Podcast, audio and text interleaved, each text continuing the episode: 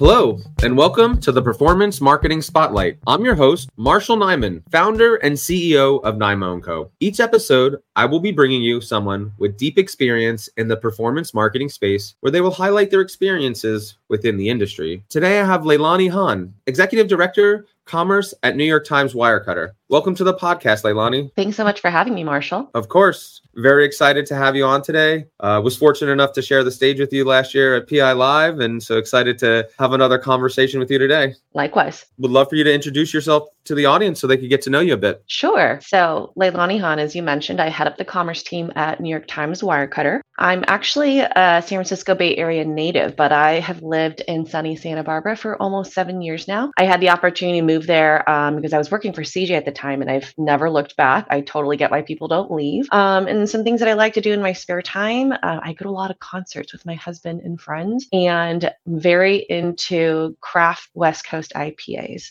Um, specifically, that that's all I drink, and they're so accessible here in SoCal, which is amazing. So, yeah, spending a lot of time outdoors and enjoying everything that SoCal has to offer with my loved ones. Awesome. Well, you're speaking to me. I, I love a good IPA and uh, was at a couple concerts this past weekend and kept running into people that I know from the industry. So uh, always fun. Would love to know how you got your start in the performance marketing space. Yeah. So kind of a classic story of coming up in Silicon Valley startups. Um, my second and third jobs out of college were at the startups. And, you know, I was a junior level marketing generalist. And I always say I highly recommend startups if you're in your early 20s. You know, you're young, you have energy, and you get so much thrown at you, which is just this incredible opportunity to learn, and you still have the energy for it. So um, I just kind of fell into it. You know, I was really tasked with being a jack of all trades, and I dabbled in it for the first time probably about 17 years ago, uh, dating myself a bit. Um, and I honestly didn't know what I was doing, like at all. I was following very specific instructions that somebody had just like handed over to me for something like super tactical, right? It was like basically publisher side of affiliate, but I didn't know what I was doing. But when I actually got into it,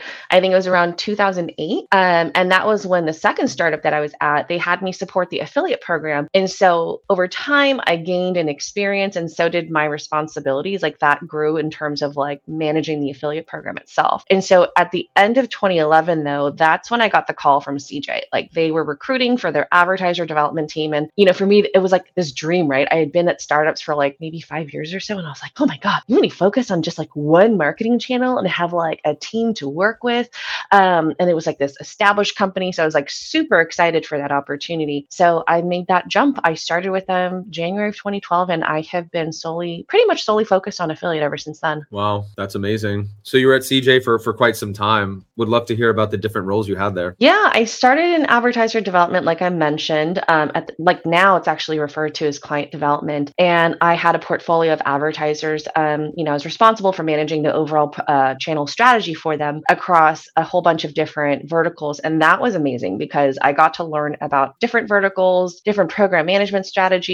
Um, I really got to lean into leading teams of more junior team members, and I got to be a part of their development, which I have since become really passionate about. Um, and then after a few years, I had the opportunity to join the publisher development team. And that was stepping into a new role that was responsible for uh, managing enterprise content publishers. And so this was back in 2016 when commerce content, I think, was like really just kind of in its infancy and starting to come into its own. That term didn't actually exist yet. And I was working with the portfolio that ranged in levels of maturity. And most of them had experience with Amazon and sub affiliate networks, but were branching out to working directly with brands, you know, via the networks. And so that was really the first time I got to start working with all of the peers within the commerce content space today that um, Wirecutter, you know, is among. Awesome. And yeah. And then like the final role that I actually had there, that publisher development team restructured. And then I got to be responsible for, uh, you know, I had a small team. We were responsible for recruiting new publishers and also identifying the new to network publishers, like the ones that like probably got in for like one specific advertiser. And they're like, oh, we'll just do this one thing. But they actually had the promise to scale into something much bigger. So we really provided consultation services. Um, we advised on things like how to develop your pitch niche and where does affiliate actually fit into the broader consumer offerings that you have? And how can we actually like consult on your product roadmap to expand like your your possibilities with an affiliate? Um you know we'd negotiate rates on their behalf and so forth. And so that was like super fun because i actually got to work with some up and comers like one of my favorite stories is that i got to work with a firm back when affiliate was just a project that they were working on. Um, but this was also a time again where a bunch of like um, you know commerce content publishers were really coming to the network. So i got to work with like vox and consumer reports and help them get started with all the networks well specifically cj amazing. So you had a great start at cj it definitely uh, i loved my time there. Launch yeah. pad for a lot of people in the industry. I can't tell you how many people I've had on the podcast that it was their first job straight out of college. Um, so you, you had a great run there. And what made you make the switch to the publisher side? Yeah, I mean, it was tough because, like I said, I really enjoyed my time there. But, you know, like 2018 or so, I, you know, I think I found myself ready for a new challenge. I'd been there in total for about five and a half years at that point. Um, and I wouldn't say that I was like actively looking, but just kind of keeping an eye open. And my good friend Linda Mann, she had just left Wirecutter to join Digital Trends. And so there was an opening on that team. Um, and I happened to know Jessica Spira, who was the head of revenue at the time for Wirecutter. I knew her from my time as the enterprise account director at CJ, uh, managing Ziff Davis. And so it was, I mean, I guess you could say the stars and planets were aligned, so to speak. Um, it was kind of this perfect progression of this journey that had started in publisher development. And I had really spent all this time immersing, immersing myself in this world of commerce content, which was just kind of starting, right? And I just loved it. I loved the service journalism aspect of it that it was such you know at the time really kind of a unique take on affiliate. Um, you know you have to take that inherent trust that you've built with your readers to actually have them take action and purchase that specific thing that you're recommending. And, you know, Wirecutter was and still is at the pinnacle of that trust and influence. And, you know, it doesn't hurt that that was maybe a year or so after the New York Times had acquired Wirecutter. And it was such a huge validation of not just the business model, but also Wirecutter's unique approach and um, the way that we were really looking at the way that we wanted to be um, true service to the readers. And so, you know, it was just kind of a no brainer by the time the offer came around. It's always the best where it's an easy decision. yeah, definitely. So, for anybody who may not be familiar with Wirecutter, I know a lot of us know New York Times. They've been around for, I would say, a very long time. Um, but Tell us a little bit about Wirecutter and what makes them unique. Sure. So, Wirecutter, we are the product recommendation arm of the New York Times, and we're known for our very deeply researched and rigorously tested product reviews and recommendations. Um, and from the very beginning, we've really prided ourselves in taking this approach of being like the smart and helpful friend, the one who just has like the in on all the best things. And, you know, as it relates to the relationship that we have with the Times, you know, there's definitely many areas where we do um, collaborate together together, certainly on the digital side, um, and then definitely on the audience side.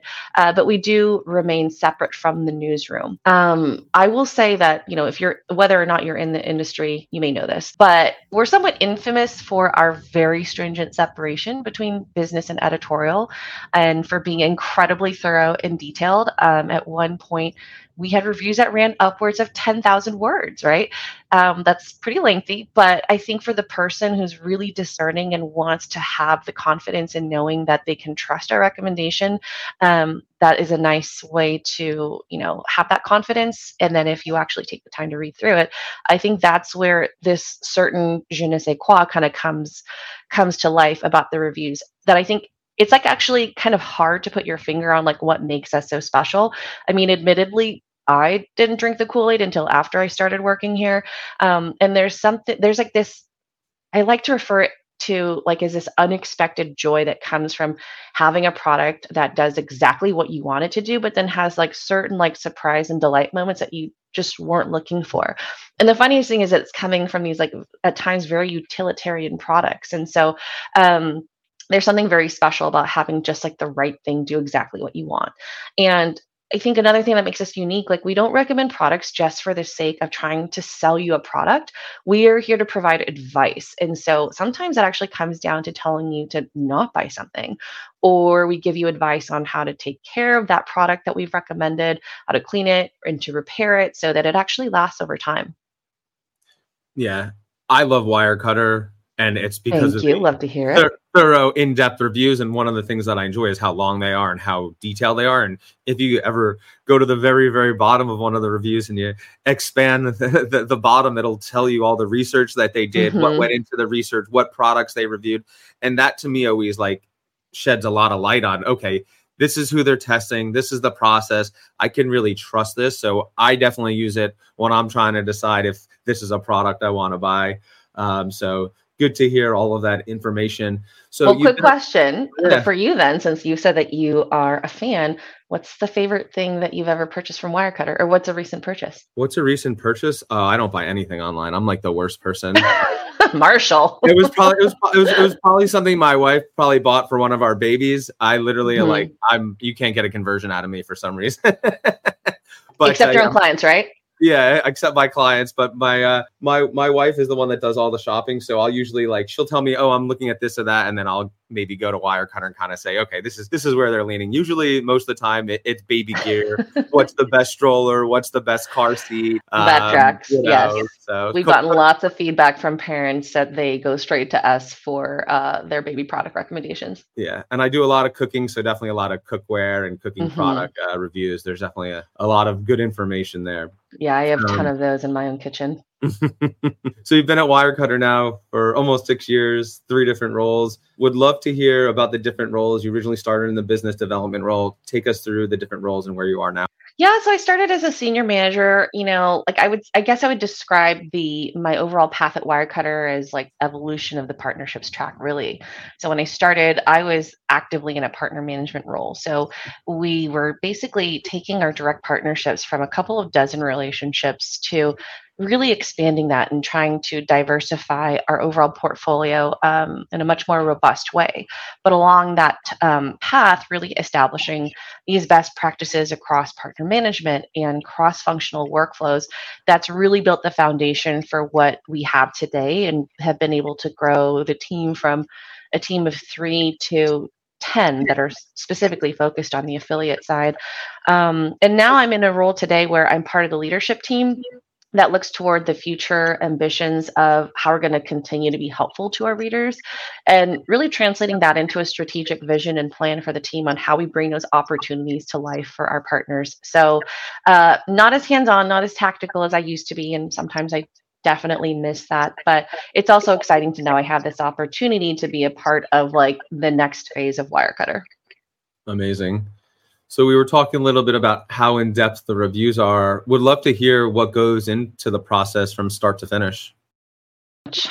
so much. These reviews, I mean, depending on the product that we're talking about, that can take anywhere from weeks to months of research. And that's not even including all the other components of like bringing something to life, right? That's just the actual review process itself. And this is really also built upon years of experience that we have, um, both, you know, as an editorial organization, but also when we look at like the beat experts, they bring years of their own expertise. Um, we're also gathering interviews and data from the best sources, which can include subject matter experts. Um, we really go deep over customer reviews to find out what matters to the real people who are who actually already own this product and um, how they're using the things that we're assessing. And so all these different pieces ultimately help us to figure out like the baseline for how people are using it and what the pain points are, what people want to see in these products. And this is how we build the basis for how we actually end up testing a product. It's also helping to inform us in terms of like what products we should include in our short list of the items to actually review. Um, and in terms of like how we're testing it like again we're going back to how are people using it? What are the pain points? And so this is actually manifested in some really fun examples of like the way we test for these real life scenarios. That's one of the things that we have have spoken about in the past. Like we don't just test things like solely in like this very controlled lab setting kind of environment. We go out in the real world. So um, our travel writer he ocean surf to see if one of our duffel bags was actually waterproof. Um, Another fun one, we have created a room size box which we set on fire to test fireproof safes. And um, our smart home writer, when he was testing the smart locks, he taught a six year old how to pick them, which I thought was funny. So, I mean, really, our ultimate goal is in this world of like this plethora of products that are just stuffed to the gills with all these different features. You know, we want to recommend the high quality things that actually warrant their price and we don't push those extra features on you that we don't believe you're going to use because these are recommendations for products that we feel should be meant to last and not be replaced every year. And then, you know, we are constantly, our editor in chief likes to call it tending to the garden. Um, you know, he shared with me that I think some people would probably be surprised that 80% of our journalist time is actually spent on re reviewing, retesting, updating the guides because you know we can't just like write the piece and walk away from it. If we want to be continuously helpful to a reader at any given time we need to make sure that it's uh, you know constantly staying updated. Yeah products are changing all the time. Mm-hmm. new products are coming out. So people are always looking for the the newest and the best information. So yeah, updating that all the time is important. I think the other thing you said, sometimes it takes weeks or months. I think maybe even sometimes years for some of those reviews, depending on the product. I know it can be a, a long process. Um, obviously, everybody wants to get their products covered on Wirecutter. Um, but what are some things that brands or agencies could take into consideration when maybe trying to introduce a product to Wirecutter? Great question. And I always like to say this is unique to every publisher. So if you are working with a network rep, definitely lean on them to just get some advice on how to pitch that particular publisher. For Wirecutter, don't pitch my team. We can't help you. We don't make introductions because at the end of the day, our separation is very strict. And so we make sure to really honor that level of editorial integrity. What I would recommend is find out who the writer is and tailor your communications to them. Don't talk about rates or monetization. They're immediately going to tune you out. They'll probably toss you back over to us, and we can't help you because it's endless cycle of like being tossed back and forth. Um, you know, I would never like, i would also say never assume that they're going to write about your product simply because of your pitch what you want to do is aim for it to get tested. You want to get it into their consideration set. So go look at the review if it already exists and take a look at what we've recommended and what we have not recommended. And what are some of like the attributes that really surface. And then from there, you should focus on your product itself and explain why is it superior or what is like the unique value add that it brings to this, the consideration set that none of these other products have so try to understand what's being recommended and point out the differences and why they should consider testing this one next I hope everyone was listening closely because that was some killer advice. So definitely Thank take you. that into note when you're reaching out and trying to figure out who should be. I think a lot of people just quick to say this should be a fit, but really looking at the past reviews and finding those opportunities and helping sell them on why they should review the product, I think is really important. Um, so, so great advice. Um, I think another angle is also sometimes going the PR route uh, and establishing relationships with editors can help um, kind of go on that other side, keep, since it's separate from uh, the affiliate things. Um, so shifting the confer- uh, conversation a little bit, uh, we've seen a huge boom in commerce content since you started at Wirecutter. Um, what has it been like to see this area just explode? It's been really fun. Um, I mean, it definitely keeps you on your toes because the space becomes busier and more crowded. But I actually I love that. I, it's such a validation to see this space boom and become such an important component of affiliate programs, especially since I, you know, I feel like I was there for the beginning stages of this. Um, and I feel this way, you know, I think in part because, you know, I came up with these people they used to be my clients and we become friends over time. And even though we're technically competitors it's also just been really rewarding to see your friends succeed. And overall we're helping to further grow this vertical into what it's become today. Um, and again you know despite the fact that like friends are competitors and vice versa you know it's also just been helpful to share insights and challenges with each other so we can learn and benefit from our collective experiences. So um, yeah it's been fascinating to see. It's kind of wild to see, like in comparison, where in 2016, where you know, advertisers were just kind of figuring out like how to speak differently to this type of a publisher, understanding that like you can't just offer your default rate and like a product feed had less meaning for them versus maybe a coupon publisher and being able to see like see where it is now where there has been um you know it's come into this place where there's like agencies that like really cater to this working with this type of publishers and everyone actually understanding how to work with us and less inherently understanding what um the like the why behind the ask that we have is just really gratifying. Yeah the people are a big part of the industry for sure I would say I don't even feel like anybody's really competitors. We're all just like colleagues and friends. It's it's really not competitors. So it's it's yeah. funny to say that as well. Um, what are some of the biggest challenges faced uh, working as a publisher in the performance marketing space? I mean, to be bluntly honest, I mean, I'm going to just start first with the margins. mm-hmm. um, you know, I think especially for a commerce content publisher, the overhead is quite significant when you, I mean, it is for any business for sure, but when you consider at least for our operations, we like Wirecutter is a team of over 200 people. And like I would say close to two thirds of that is um, are all on our editorial side, primarily journalists, audience, um, development, production. And so there's like a real overhead cost to that. And then when you think about that relative to like figuring out how to adapt your business in real time to the macroeconomic factors that can be happening, um, the realities of being reliant on these giant tech platforms that do drive a significant portion of your business. So on the one hand, it's a great model because you know you have this direct line into whether or not you're resonating with your readers, and we have that proof of our influence and our value, and our partners really understand that and have this willingness to compensate us for what we believe is a fair value for the independent journalism that we produce but you know on the other hand you know performance based business can be tough when you need to grow the, your bottom line while the affiliate space continues to mature and innovate Absolutely. Final question What has been your favorite part of working in the performance marketing industry? The people. People are amazing.